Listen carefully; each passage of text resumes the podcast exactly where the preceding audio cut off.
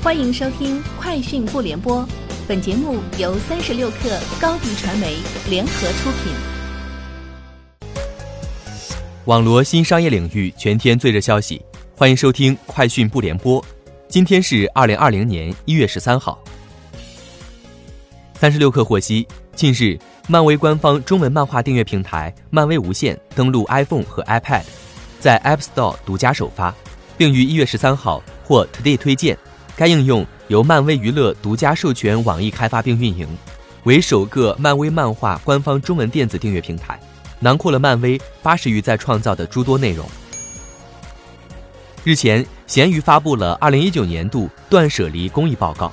报告显示，过去一年，除了 C to C 闲置交易，闲鱼还回收了三万吨旧衣、九百四十二点七万本图书、一百二十二点二万部手机、五十点八万台大家电。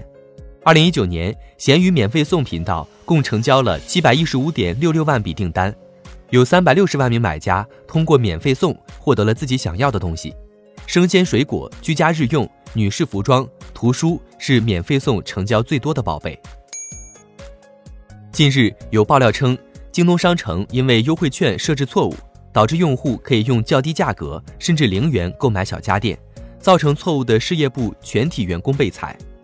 对此，京东方面回应称，平台小家电在七号的促销活动中，优惠券设置系统确实出现了短时间异常，导致部分客户下单后遇到优惠券与商品不匹配，不适用的商品也适用了优惠。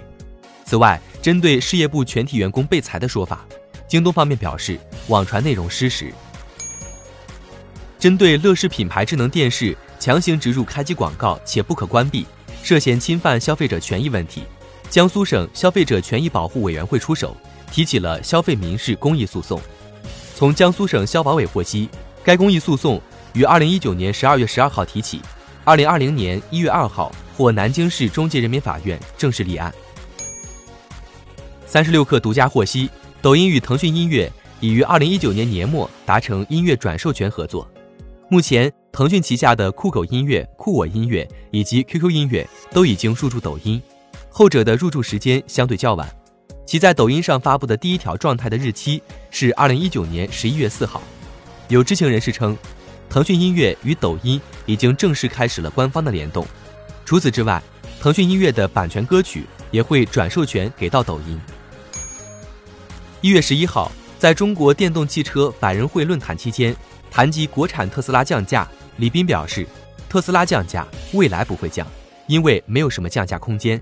我们目前都是负毛利，所以我们只能把服务做好。此外，李斌称，未来从去年八月份开始实现五连涨，说明电动汽车行业还是非常有希望的。他表示，目前未来展厅里面的展车都卖光了。针对此前聚划算百亿补贴要在淘宝 App 上线一级入口的传言，阿里巴巴大聚划算事业部总经理加洛表示，这个想法我们的确在考虑中。其认为，聚划算百亿补贴确实是今年的业务重点，